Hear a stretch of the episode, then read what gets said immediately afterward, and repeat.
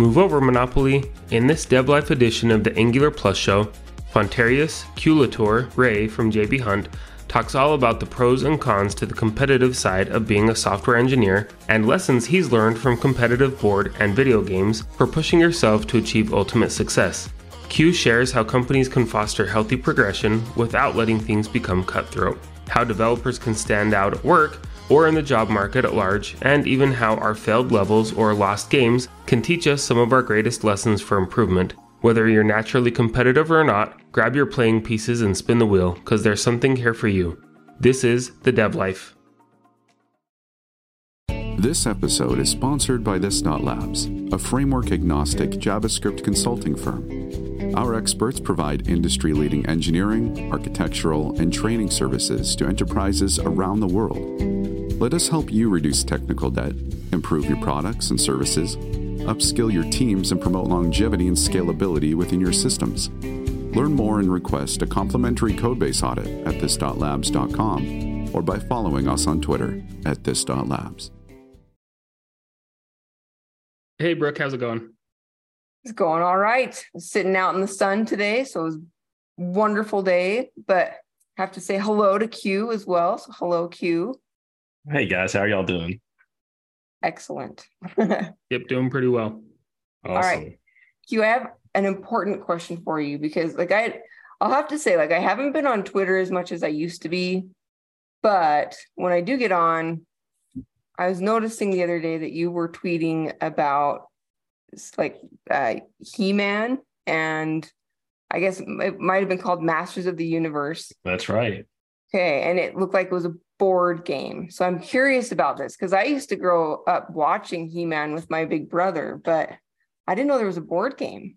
Yeah, I think it's relatively new. It wasn't my board game. Um, it was a friend of mine here in Arkansas, and he wanted to get it to the table. It's a very highly produced, um, probably big box board game. I'd probably say he probably dropped about 250 on it. Wow. Um, and um, it, it, plays asymmetrically. So you have one one player who's controlling all the bad guys, and you have one play or a group of players playing all the good guys. Okay. And so uh, there are different objectives. I was the solo bad guy playing against three good guys, and I had to, um, I guess it was deliver cargo on this island to a spot. And once you got five of those in, or you killed five of the good guys, then you won the game. Uh, I lost the game four oh. to five, but it was it was a great a great experience. I, I generally don't really mind playing um, those competitive games like those. I don't like like war game fighting games, but that was a fun one. Nice. So it's not Skeletor. It's like you were Q-Letor. well, yeah, I did. I did play uh, Skeletor, but yeah, I guess I guess Q Culator is a good name for it. nice. That's awesome. So like, I don't know. Before I got into programming, I can't say that. I, you know, I I know I knew people who were like casual gamers, but then I got into software engineering, and it seems like everybody just loves gaming. So yeah. it's been fun to get more familiar with with the different games that are out there. But I don't know, Preston, are you into it at all? I'm not like way into it, but um, my brother and sister in law they have a lot more board games than us, and so uh, we've we play with them sometimes, and uh, and we have we have like a decent amount of games, but most of the games we have are like I don't know, like more simple than a lot of like the big games. But yeah. um for Christmas, I think it was Christmas, I got, or maybe her birthday, I got my wife um like this Harry Potter deck building game mm. um that that I saw some good reviews on. And we tried that uh with my brother and sister-in-law, and it's it's like different because like there's basically seven levels of mm-hmm. the same game. And so we got it out and we tried level one and we're like, oh, that was really easy. Um, it was kind of overwhelming at first because none of us had played a big game like that. level one was super easy. So like, all right, let's try level two. And that was still pretty easy. And we beat that one. So like, all right, now we'll do level three. And we lost terribly. Oh. Like it was the four of us, like we're trying to, you know, play together and and we didn't even come close. So um it, it was pretty fun though. I like games like that but uh, you and I, you know, we were talking before we started recording. I'm very busy, and so I don't always have time to like sit down and play a two hour game or whatever. Right. And so, um, so I don't play a lot, but I always enjoy it when I do play. Yeah, yeah. And see, I'm more of the I don't know, like I I tend to prefer like word games and and things, not so much the role playing strategy ones like you said that take a long time, but you know, put me in front of like a I don't know, Scattergories is probably one of my favorite games or not so much Scrabble, but like Boggle even I'd like that one. But anything that has to do with words and, and stuff like that, I, I'm I tend to gravitate towards those. But I don't know. Have you tried oh. bananagrams oh. before? It seems like I did a long time ago. I, you know, in fact, I think I did in French, not in English. But I was I lived in Quebec for a little while, and we we used bananagrams there. But yeah, I don't know. Is that did you is that one that you would recommend? Yeah, um, I played it once. It's sort of like a fast version of Scrabble. So it's like um, it's pretty fun. Like you have your own tiles, and then there's tiles in the middle. You're trying to make words, and then um, you you try to go out first over uh, the the other players. But it's kind of like Scrabble because you put them up in front of you and they have to you know connect like Scrabble does. But you have like your own section and other people have their own sections, and it moves a lot more fast than um, than Scrabble does too. So that's a pretty fun word game. Yeah, Scrabble can be slow for sure. But so Q, what I know we we talked about this I don't know, a month or so ago, and you were showing us your collection of games. Mm-hmm. And you mm-hmm. have quite the collection. So, what is it about board games that you just love doing so much? I like to spend money on things that are completely pointless, I guess. But um, I, I, think I really got into board gaming back in, well, it started in college and it started out with very party ish games, I mean, apples to apples, um, Clue, uh, categories. Um, we played a lot of like Monopoly 2000 and stuff. So, so the more partyish games that are more family oriented. Then I didn't play for a long time. I got into Magic the Gathering and and D and D, Pathfinder, um, and eventually 2017 came around, and I really wanted to go to Comic Con, but I couldn't get a ticket. And so I was like, well, what's the next biggest conference that's going on around this time? And I found out about Gen Con, which is like the biggest board game convention in America. And we went there, and it was like the 50th anniversary of Gen Con. And I fell in love with just the community, the atmosphere. Uh, we hadn't played a whole lot of games at that time. We played a few smaller games, um, like Twilight. I guess Twilight is not really small, but that's one of the ones we played. Um, Arkham Horror, Eldritch Horror, those are all relatively big games. So I kind of lied. Big games that were kind of co-opy or very much area control fighting games. Uh, I think I went there and spent like 600 bucks my first time just on wow. games. And um, I guess the rest is history now. I'm, I'm almost at 300 board games now. And um, there's a huge gaming community in Northwest Arkansas. We had a pretty good size one in Dallas. When I moved to Houston, I didn't have as much. COVID hit too, so me and my wife played a lot more in the house. Um, we played a few more um, two player games or four player games. We played them at a two player game, and I just like the competitiveness of the competitiveness of it.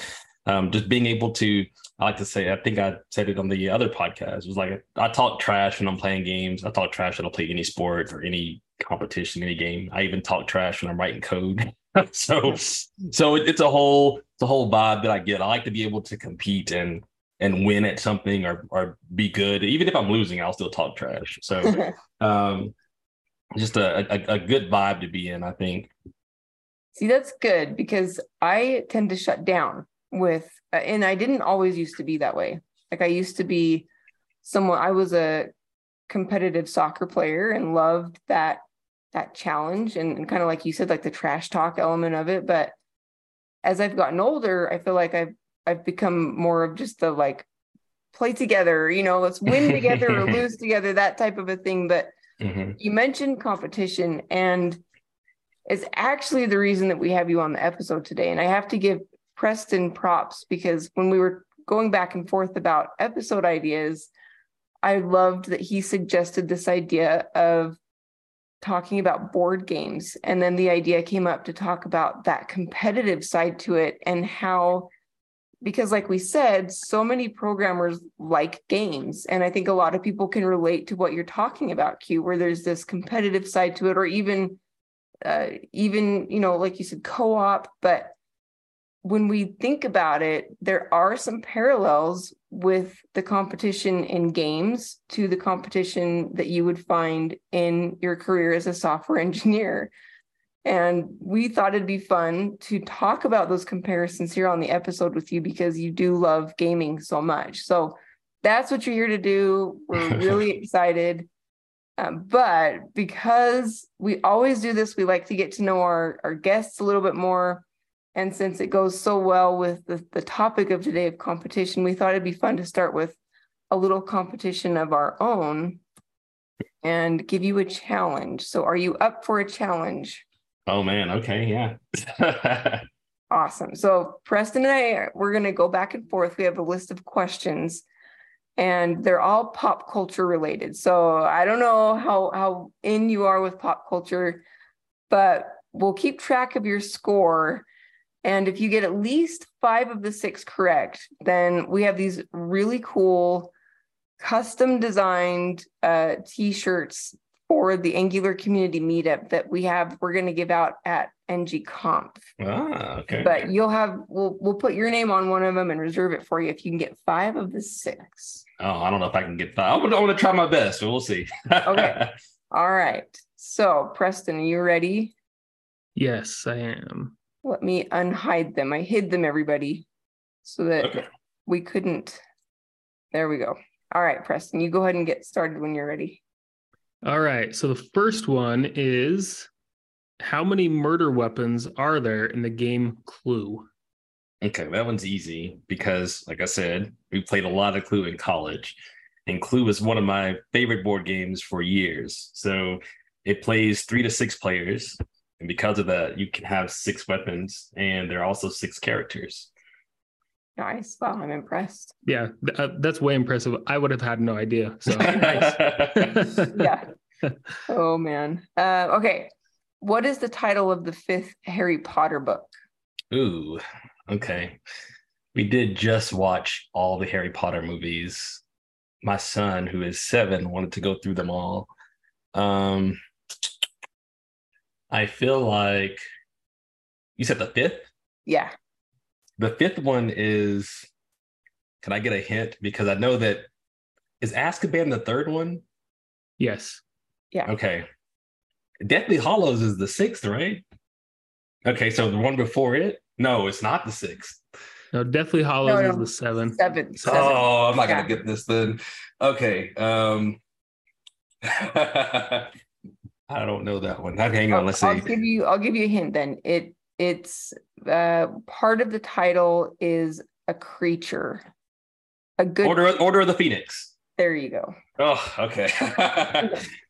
it's been so long since I read them. My son watched them all just recently. We haven't watched the adult ones yet, but okay, I'm good. I'm good. I can get all the rest of them. All right, all right. all right, the next one. What's the name of the South Korean singer who released Gangnam Style in 2012? Psy. Oh, wow, that was fast. Yeah. Nice. All right, we've talked about board gaming, but let's test your your uh like video gaming here. Okay. So in Mario Kart, there's a shell that seeks out the player that's in first place and it explodes when it hits them. But what color is the shell? First place specifically is blue. Nice. Nice. I when we play with my wife, she's usually in front. So mm-hmm. she oh. gets hit by the kids with the blue shell frequently. so I would have gotten that one. All right, next up, what computer game became the world's most popular MMORPG, massively multipli- multiplayer online role playing game within a few years and continues to be referenced in popular culture with its three letter abbreviation? World of Warcraft. Oh, another one you got fast. I only, so if you if I turned my mount or my camera, you would see that World of Warcraft's on my screen right now because I I just started playing it again recently. So oh, nice. I've not. I've never played it. Have you ever played it, Preston? Nope. Yeah. Preston's too cool for a while. no, I just I my relaxed time. We'll probably talk about this later. My relaxed time is usually centered around TV shows and sports. I don't mind video games. I just can't get into that. So yeah, we'll probably talk about that more later. Oh yeah, we got to talk about that. That'll be fun. and I kind of go in spurts. Like there, there will be periods where I don't play any video games, and then all of a sudden one comes out that I love. Like right now is Jedi Survivor. Oh, we got to talk about that too. Then all just, about that. Yeah. I, I, played from four. I'm in Central Time. I just played from four to five. So nice. Oh, oh yeah. yeah. for sure. We'll have to talk about it. All right, let's see if you know this one because this isn't a board game, but in the game of dominoes, what's the highest number of pips, the little dots that can be on one end of a domino? All right, so we talking about like my kind of dominoes, or we talking about your kind of dominoes? I don't because, know the difference. Because because in our dominoes it's six. Is that the one you're gonna say? Because there's also dominoes that have nine on them too. Like I've oh. like like Mexican train is what it's called, and you can like get really oh, crazy oh, yeah. on them, and they're like nine dotted ones. Wow. Okay, you totally know yeah. a lot of that. I had no idea. Yeah, yeah. you got it right with six, but I was surprised by it too because I, I played Mexican train dominoes. Yeah, yeah, we have at least nine on them. So. Mm-hmm. It's a really fun. Like you get this little like star thing, and you build out, and it's it's a weird. I haven't played it in a long time. I played in Boy Scouts, but that was a that was a fun game. But yeah, typically I just play normal bones, and it's you know six pips. Six, nice. All right, there we go. Nice. All right. Well, uh, you got all six of them right, but we do have one bonus question. Okay. Uh, this one is: What is the name of the ancient Egyptian board game, which is considered one of the oldest known board games? I definitely don't know that one. Um, ancient Egyptian. Um, yeah, because typically I would think of like the typical, I guess, chess and whatnot be all too more or more recent. Um, I'm gonna throw one out there and say like Mancala. well, that's, that's, not a bad suggestion, honestly. It yeah, I a little bit. The first image I saw, um, it's called Senate or I don't know if that's how you pronounce it, uh. but S E N E T or S E N A T is a board game from ancient Egypt that consists of 10 or more pawns on a 30 square playing board. Interesting. So, yeah. Interesting. I'd never heard of that. I hadn't yeah. either, but yeah. I well, overall though, Q, I'm very impressed. I would not have known a few of those. So you both would have got the Harry Potter one. It sounded like Preston got. I the, did. You got. You got both of them. That one, but well, well, well yeah. done. And then yeah, when we're at NG Conf, we'll be sure to give you your very own um, uh, Angular community meetup t-shirt. It's it's like in the style of comic books. So oh, perfect. got our little logo, and yeah, it's all comic book themed, like the conference. So should be good. Nice. Okay, well, let's yeah, let's get into our discussion.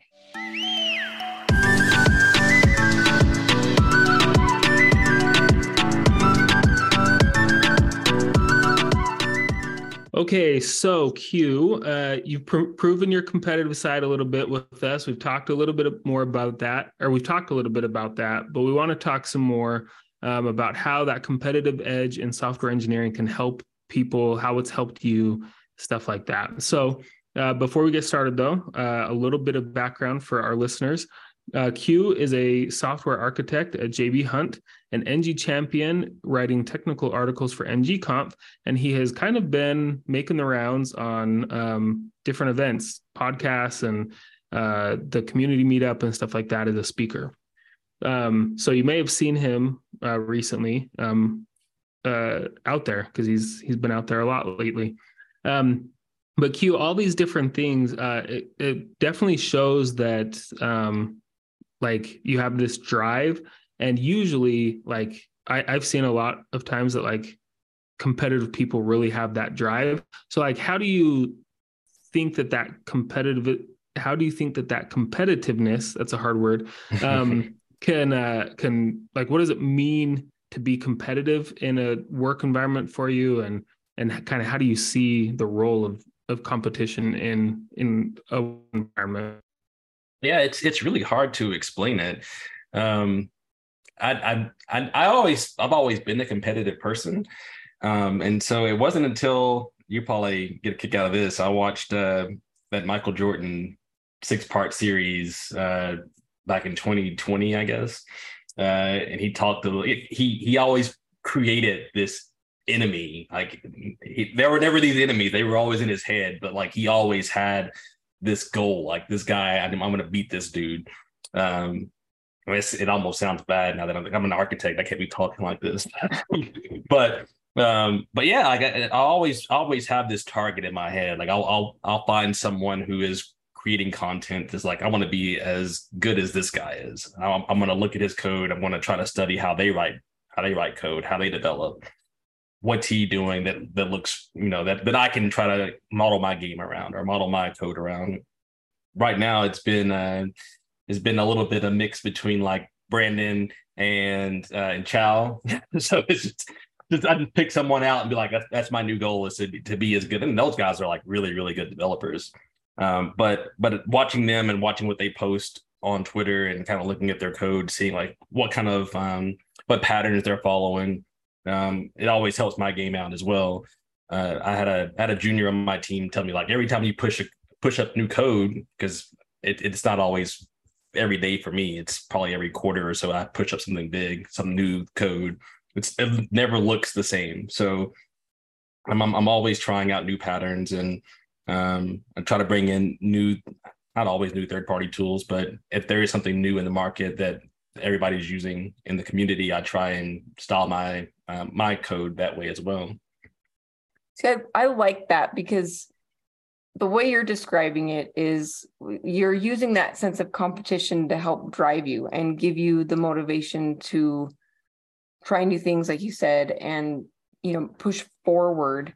I think though a lot of it seems to be kind of personality based in ways where some people thrive in that competition other people don't. And i know I, I mentioned earlier i'm one of those that as i've gotten older I tend to shut down a little bit with competition. I I don't like when other people are I you know it depends on the spirit of it too. If it's friendly, you know, that's one thing, but there are situations where people try to push you down because mm-hmm. they're putting themselves above and ahead of you. Um so I, I just think that's interesting, but I like how you use it in a positive way and that's actually so that's kind of one question I have for you though, because I do think it's essential, at least to an extent in our careers, where maybe you don't seek out the competition, but I do think that there's a certain level of competition that you have to have because unfortunately, I think there are situations that you don't invite but other people you can't control other people you know like right. in my career for example i've i've had coworkers at previous jobs that literally take stories and projects that i've worked on and claim it as their own work or hmm.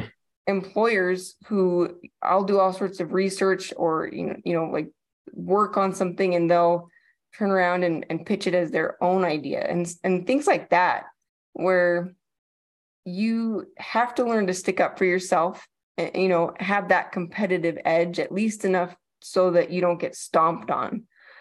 But what i'd love to get your insights on is how do you and how do you think teams and employers can foster a healthy amount of comp- competition without it becoming more cutthroat where it is encouraged to oh look you know we have to like we're we're basically being paid by how many stories we get through or how many commits we make. Mm-hmm. So if somebody else does some work and I can take it, I will because it gives me more commits. How do you keep that out of it and keep things positive? That's a very difficult question to answer. Um, I, I think one of the the early so back in 2012 or so when I first started developing, um, I had never worked at a job that cut its workforce at the end of the year. And that was something that my first company did. Uh, they would kind of do like the bottom 5% would get cut. the top 5% would get promotions straight up. And so there was stack ranking. And I think stack ranking is still kind of common in the tech industry. Um, we see cuts all the time and and and things. And and so early on, I'd always joke that, you know, like my favorite motto or the motto I have to live by is not only must I succeed, everyone else must fail. so that's probably the the absolute wrong way to look at things. And as I've gotten older and matured more in, the, in my career, sure, it's probably not the way to do. You want to make sure that you're building up your community and building up your your teammates. Especially in my role, I have to make sure that I'm building everyone else up. Um, but in terms of how can you, how can the how can your job help promote you know friendly competition? Um, we we at JB Hunt we do um, something called 13th week our sprints are two week sprints. So um, after the uh, after the sixth sprint, so 12 weeks in, the 13th week is kind of a dead week before we reset and go to the next quarter. Um, during that 13th week, we do like um, what we call skill ups. So the first two days are people teaching classes, um, hour long sessions about whatever. I'm doing one um, this quarter on uh, test driven development with Cypress component testing. Of course I am, you know. So, um, and then there's there's a whole bunch for two days, and then on the third day, and the so Wednesday, Thursday, and Friday generally are whatever the company wants to do or whatever your team wants to do. Um, a couple, I guess it was a year ago, we had a director who was like, um, "We're gonna create this friendly competition thing so this is straight into this, um, where this was when Dogecoin had just kind of blown up for a little. I think Dogecoin was almost a dollar. And he said, for every story, we're gonna create like priority one bugs, priority two bugs, priority three bugs. And depending on which ones you get, he had a price set on them. So if, if you completed one of the priority one bugs, you got like it was like 10 Doge or something. And then like the priority twos were five and the threes were a dollar and whoever won it was going to get like 25 doge. And so it was just a, a cool little way to kind of harbor friendly thing like everybody was kind of helping out everyone on that. So cool little events like that i think that the job or that a team can do if, if they can afford to do something like that is always cool. Um, in terms of like peers i think it's always cool to have if you're in a, if you're in a, in a lower like a junior developer role or something I, I think painting a target on someone like like I want to I want to make sure that this guy or this or this girl lady will appreciate something that I'm doing with some code. I want to I want to target her or him and see like how they write their code. Um, I'm gonna go for this acknowledgement. And I, I had a guy who was my architect at a previous company who I wanted to I always wanted that acknowledgement from him. So he was also I also was gunning for him. Like eventually, I want to be better than this guy. I want I want his job. I want to be his architect at some point. And so, anytime I could get like a kudos from him or something was always like the best thing I could take home with me for the day.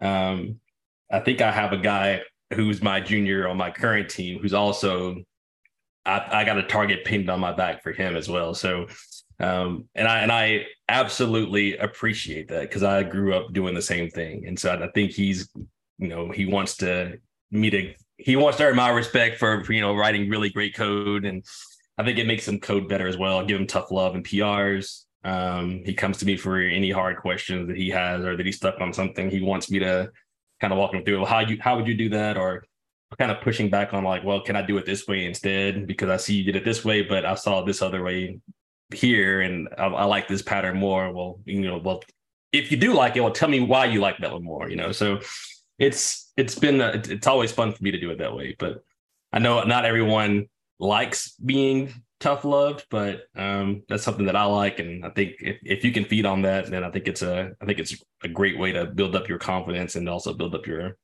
your self esteem.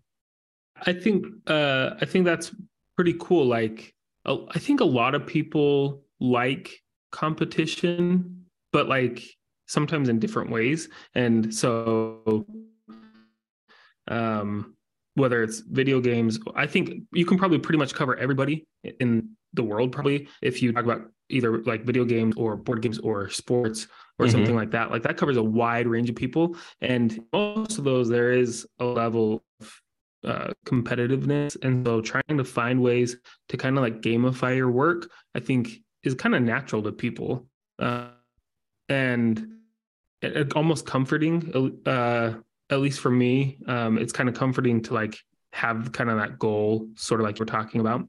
But for people who maybe are like less competitive um what are what are some tips that you maybe have for them? Because like when you're really competitive you kind of like you learn to deal with failure or you learn to deal with losing and you kind of get uh mentally uh, like you get mentally stronger to deal with those those uh, failures. So if you're not a very competitive person, you don't have a lot of um, experience in competition. How can people still kind of build up that mental toughness? Man, that's really tough because I've always had it, but but I, I, I think um oh man I can't I can't answer for anyone to be like well you just got to deal with it because I feel like that's not the way to go about it. But I think if that's someone, how we were, that's how we were coached when we were growing up, huh? It, it is though. It is. Yeah. just just put some dirt on it and keep going. But yeah, um, I know I know times are different for sure. I think I think in that case, I don't want to say you have to pretend and, and deal with it. I think if if you if you don't want to be pushed that hard, you got to let someone know.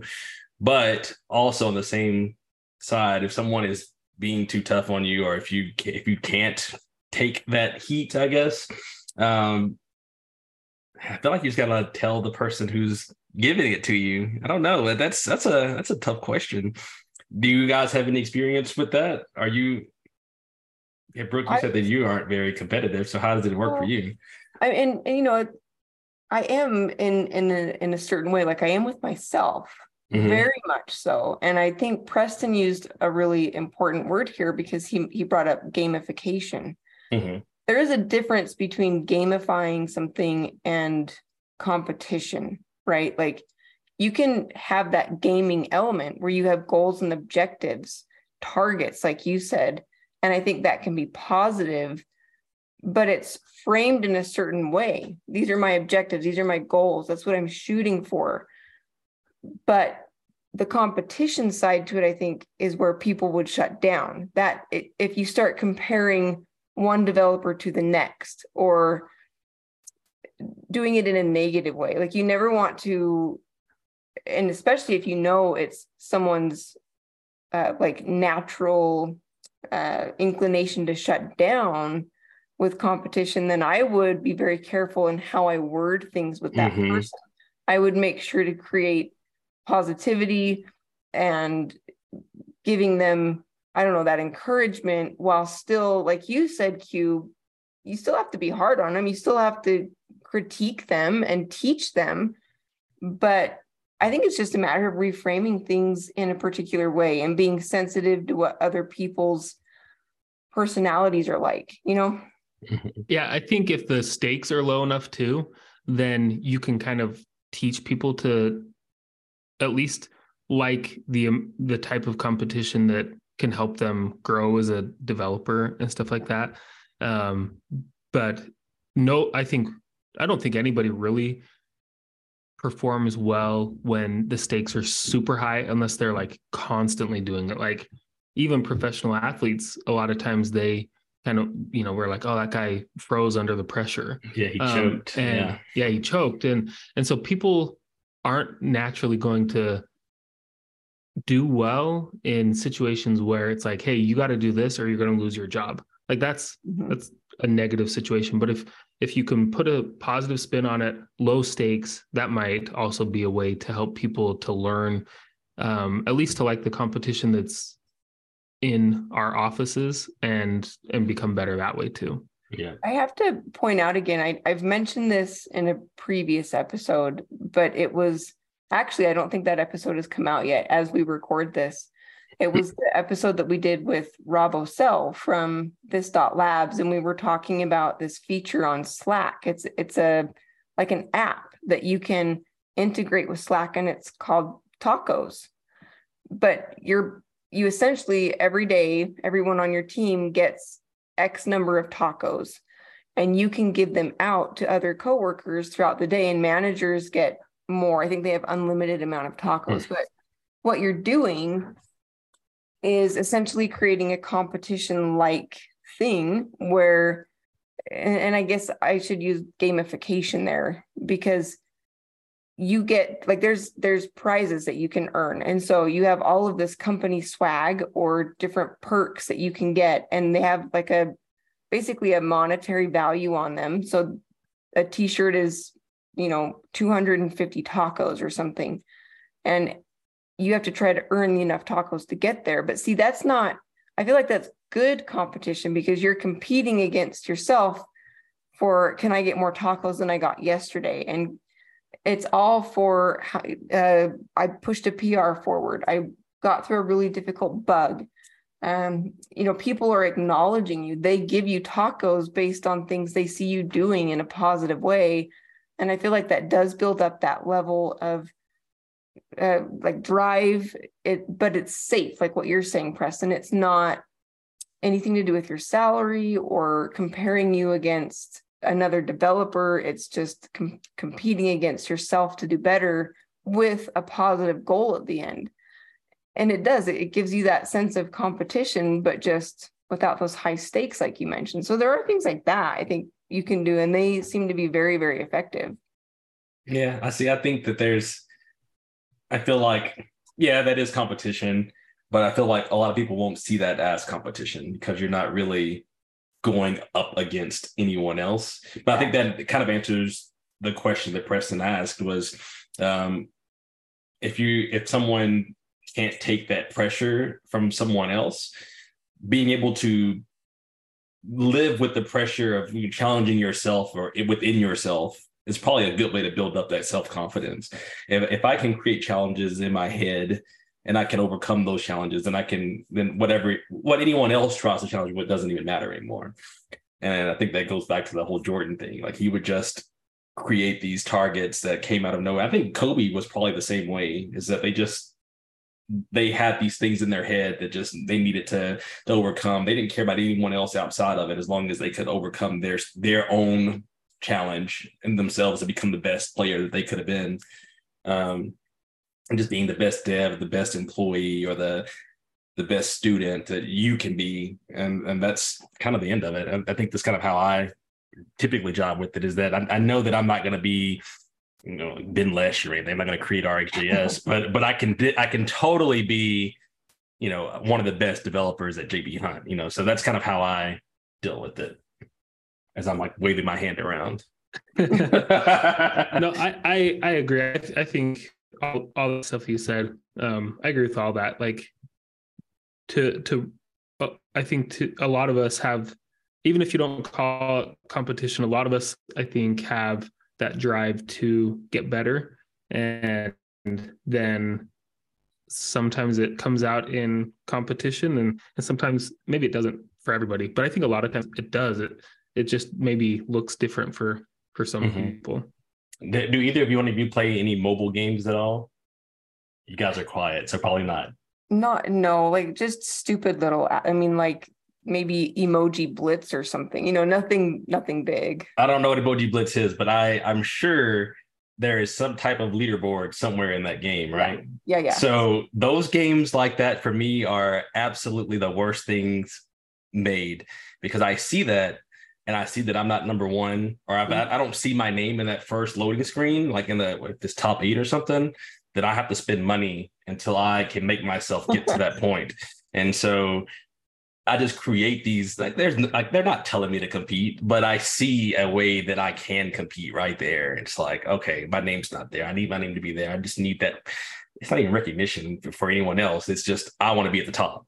I'm going to push myself to get there. And typically in mobile games, the only way you can get to that point is by spending dollars. And so, right.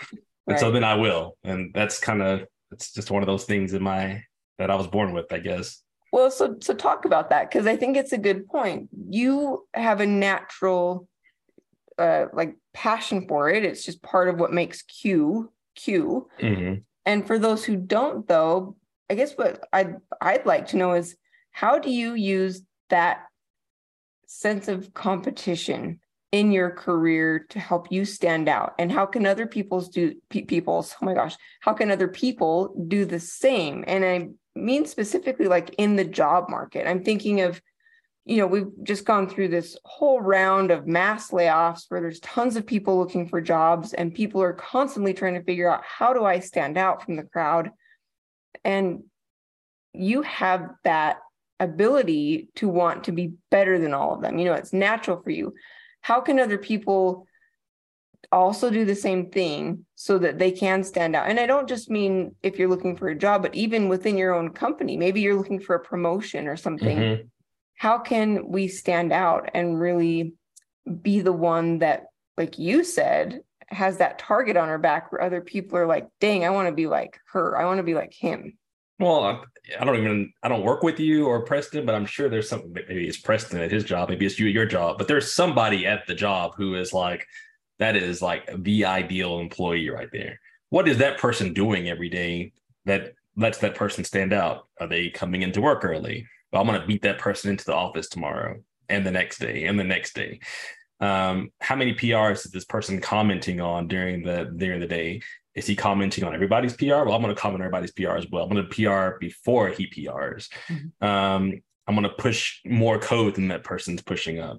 Uh, I'm going to speak in meetings more. I'm going to ask better questions than that person.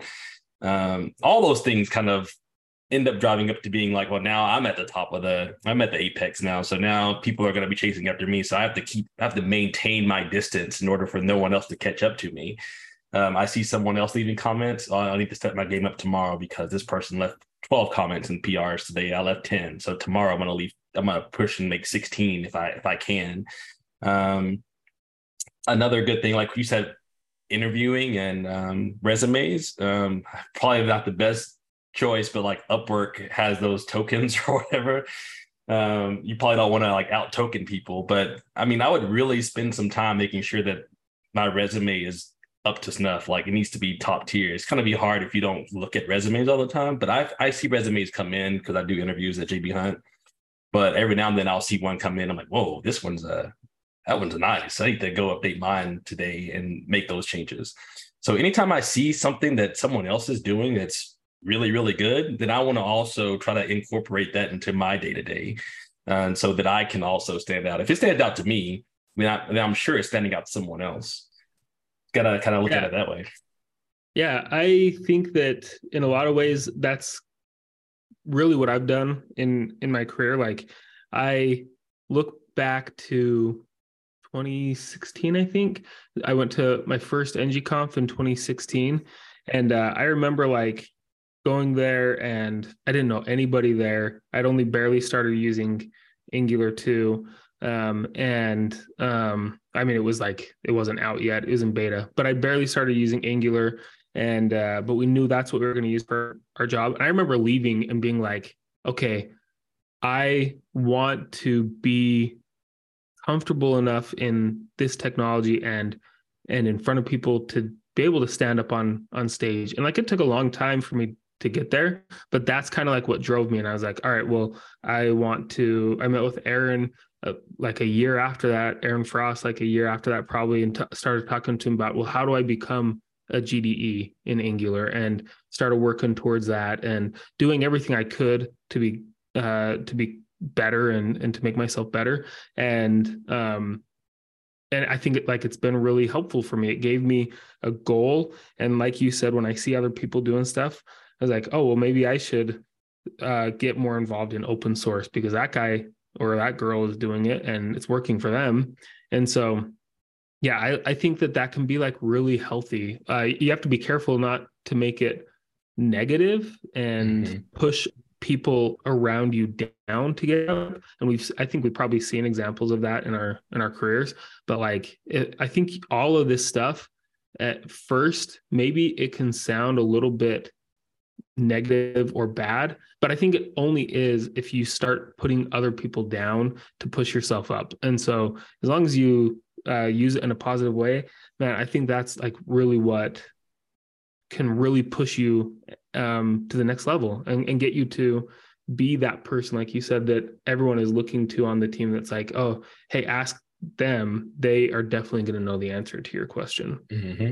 something else you've both been saying that i want to highlight here that I really like is that you, and I kind of touched on this earlier with Q, but you're using other people's examples as a way to motivate you because I do think it's easy to compare yourself to other developers and let that make you feel lesser than like oh i'm failing because i'm not as good as that person or i can't do what they can do and, and i i think that's a real thing you know for people to go through that thought process of just not being good enough. And that i think is what a lot of people would say that uh, imposter syndrome stems from is that comparison. But what i love is that you've both taken other people's examples and rather than let it make you feel defeated or not good enough, you've it's just it's all frame of mind, right? So much of mm-hmm. success I feel like is how you frame things in your mind and your thoughts and you've both used it as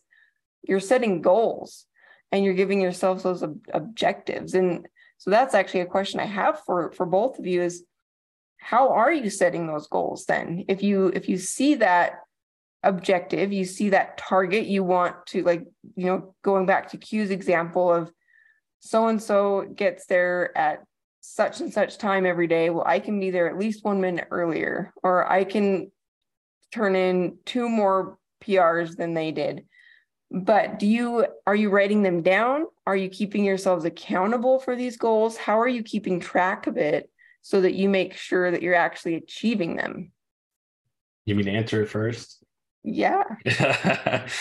Typically, I don't keep my. I used to. Um, back back when I first started, I used to keep a bullet journal of like all the things that I was wanting to achieve. Like I had, I, I didn't like go really crazy with the bullet journal lean. I didn't make that my life, but I did like have like this week I want to do this. That's my goal, and this this month I'm gonna have this done nowadays not as much um I, I, I do enough just sitting on twitter seeing and following people's comments and stuff that i can kind of see like okay this is what they're doing. I want to do that too. Like right now it's right now i'm just slacking but every time i see preston's name come up for an ngconf uh, article on medium i'm like gosh dang it he beat me to it. Like today i got the signal one like gosh dang it i was going to do that one. But um yeah i mean there, there's things like that that i try to keep myself up. So if I see something today or tomorrow, then the next day is I'm going to start working on that particular thing. Yeah, I'm kind of. I think I'm kind of the same way. I think I used to think more specifically than I do for goals. Now it's uh, it's not so much. Um, for a long time, like my goal was to become a GDE in Angular, and so just everything that I did was centered around how can I make uh, how can I increase my knowledge and make my GDE application look good enough that I can be accepted? And like I applied a couple times and got turned down. And so that just like motivated me to keep going and, and okay, I got to do a little bit more. I've got to learn a little bit more here and stuff like that. And so now it's like continue to learn the new the new things that are coming out. Like I don't want to be five years down the road and realize, oh, like I'm way out of date on my knowledge. Like how how do I learn these new things that come out? How can I learn to implement standalone components or signals or whatever? Um, and so the reason why I write as many blog posts as I do is because like I'm constantly trying to implement those new things into our code base and I'm lucky enough that I have like that that freedom to be able to do that that I'm like, I I'm working on this and I'm gonna I'm gonna convert this to standalone components. And so I just did it because I could. And I know it's not uh, how everyone works, but then I wrote a, an article on it. And so that's kind of what uh, keeps pushing me now. And um, and so yeah, it's um, certain things will come up and then I kind of like hyper focus on it um, I was like hyper focused on video course for a little bit when Brooke and I first met and made several video courses and, and stuff like that. Um, being a host on a podcast has been something that I've wanted to do for a long time. Um, took me a while to get around to finally doing it, but I, I wanted to be able to do that. And so I've had like these goals and then I just kind of like Q said, I just kind of keep my eye out on Twitter and stuff and I see what other people are doing. I'm like, oh, that maybe that's a good idea. Maybe that's what I should kind of aim for next. It's interesting because I tend to be the same way. I've I've never really been someone that keeps a set list of like these are my my professional goals or my learning goals. And yet I was reading this article the other day. It was a, it was actually by Tony Robbins. I've never really followed him very much, but I do respect a lot of the things that he says. And there was this article specifically about goal setting. And I thought it was very fascinating because they've done studies over the years with this control group and they split it into three three groups of people or yeah like three three subsets and they had one set get very specific in writing down their career goals. And then another one had goals, but they didn't write them down. It was just kind of in their head. And the third third group didn't really set goals. They just kind of went with the flow, just let things come as they as they did. And after so many years, they went back and evaluated what kind of career success each of the groups had had and of course, the group that didn't really set any goals, they were just sort of getting by. You know, a lot of people were unhappy with their jobs. They were just sort of getting through it all. The group that had goals and didn't write them down, a lot of them had been quite successful. They had achieved some some great things, but it was that group that physically wrote their goals down that not only were they succeeding and had they gotten to their uh, like what you know those objectives they had set but they had exceeded them and a lot of them were making i think i think it literally said 10 times as much money as they had set for that objective and i just thought that was fascinating so it's something that's been on my mind a lot lately of i really think i should write these goals down and and be more accountable to myself for checking in on how am i doing what what can i do to improve but yeah, it is, it goes back to just that self competition. How can I be better than I was the day before, the week before, the month before? Cool. So yeah, we've talked a lot about a lot of really good things. I think. Um, I think a lot of it has kind of focused on like um, more experienced devs, really like continuing to to go, or maybe not only, but we've talked a lot about our experiences, and I think all of us are um, a, a, little bit more um, experienced than brand new junior devs. So what what do you think in your experience? You said you hire a lot of people. You're, you're in in interviews. What do juniors do, or what can they do, uh, or entry level even first first time they're getting a job? What can they do to um, show that competitive edge, even though they don't have a lot of experience? generally what I'm looking for in a junior dev, whether it be SC1 or SC2, I'm looking what are they doing to um, invest in themselves outside of their current job? If they're just like, like I, I hear a lot of times where it's um, it always gets me. I think I wrote about this before. Was when someone tells me that, and I ask like, what, what's your testing paradigm look like at your job? And they tell me, well, we don't test at job X because my manager doesn't want us to test. How does that work? Do you test at home then? Like, are, are you actually actively writing tests in some side project? And they'll say no. That's automatically, I don't want to say it's an automatic not hire, but generally, like if, if you're not even doing your due diligence on the side and learning about these these other tools that you can add to your repertoire, I, I generally don't find that appealing. So any, anytime that you can tell me like things that you're working on outside of your project or things that you, are your job or things that you're are doing on a side project, those are always just and then for a junior dev, it's almost I'm gonna go to bat for you when it's when it comes time to make the decision on hiring or not. I think it's important and and that's where you can use your one-on-ones especially and let your let your team lead, let your manager know, hey, these are the things I'm working on in my mm-hmm. in my free time. And it may not be super noticeable you know in terms of the the work that maybe you're pushing forward but i do think it's important for you to let let your manager know that like this is what i'm doing. These are the extra things i'm learning. Show that enthusiasm show that excitement and i think that goes a long way mm-hmm. yeah and it it doesn't have to be like a lot either um right. like there are times in uh over the last several years where I've spent a lot of time outside of work hours learning stuff on the side. There's other times where I spend less time outside of my job. It kind of depends on what's going on in my life at the time. So it doesn't have to be a lot, but just showing that you're um, you have enough of an interest to spend extra time learning and being better, I think that goes a long way. And then I like what you said too, Brooke, about letting your your boss know. Like you don't even have to do it like in a formal way. Like you can do it in a formal way if they ask you, especially. But a lot of times it'll just be like, um, we'll just be talking it, and I'll say, "Oh yeah, like I saw this article that I read the other day about X," or I was at the meetup the other day and did this, or I presented at the meetup and stuff. Like you can just kind of drop it in uh, in your conversations with your your uh, teammates and your your bosses and stuff, and that helps too. And if you're a little bit more shy about like explicitly saying, "Well, yeah, I did this and this and this," um, then you can you can just kind of drop it in, and people will notice that too. They'll be like, "Oh, uh, they presented at the community meetup. That's pretty cool," or or whatever. I think that can be really beneficial too. Mm-hmm. Yeah. So okay, Q.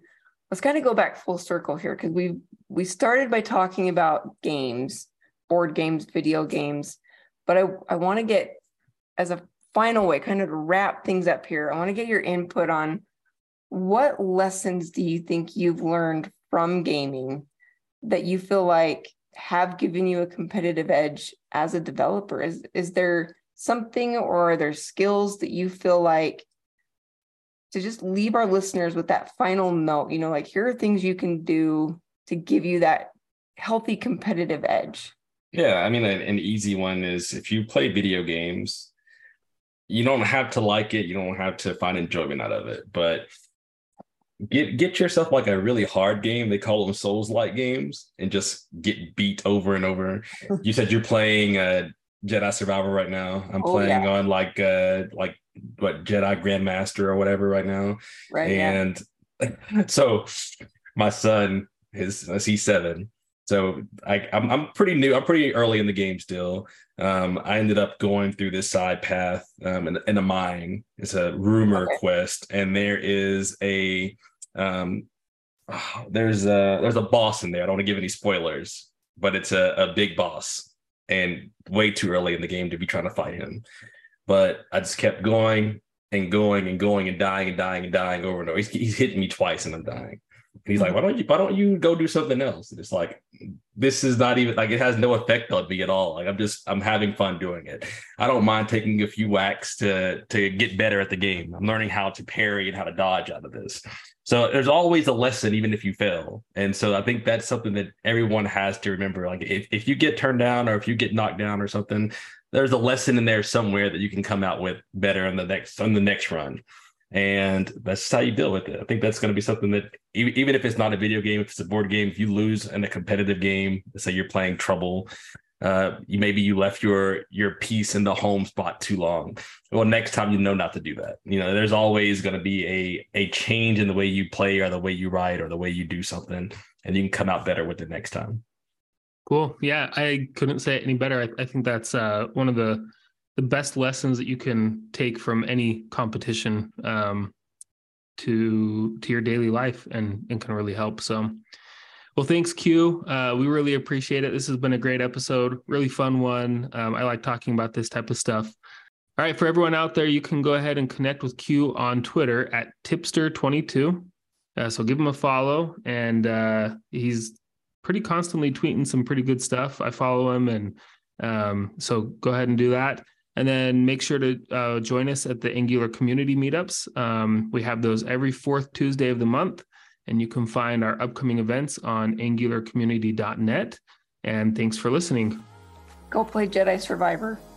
Oh, I mean, I'm looking forward to just playing some more. oh, it's too much fun. Thank you for listening to The Dev Life, an NGConf podcast. We would like to thank the NGConf organizers, Joe Eames and Aaron Frost, our sponsors, and our podcast editor and audio engineer, Patrick Hayes. You can hire him and find him everywhere on social media at Pat John Hayes. This podcast was mixed and mastered by Spoonful of Media. You can find out more information about their work and the services that they offer by going to spoonfulofmedia.com.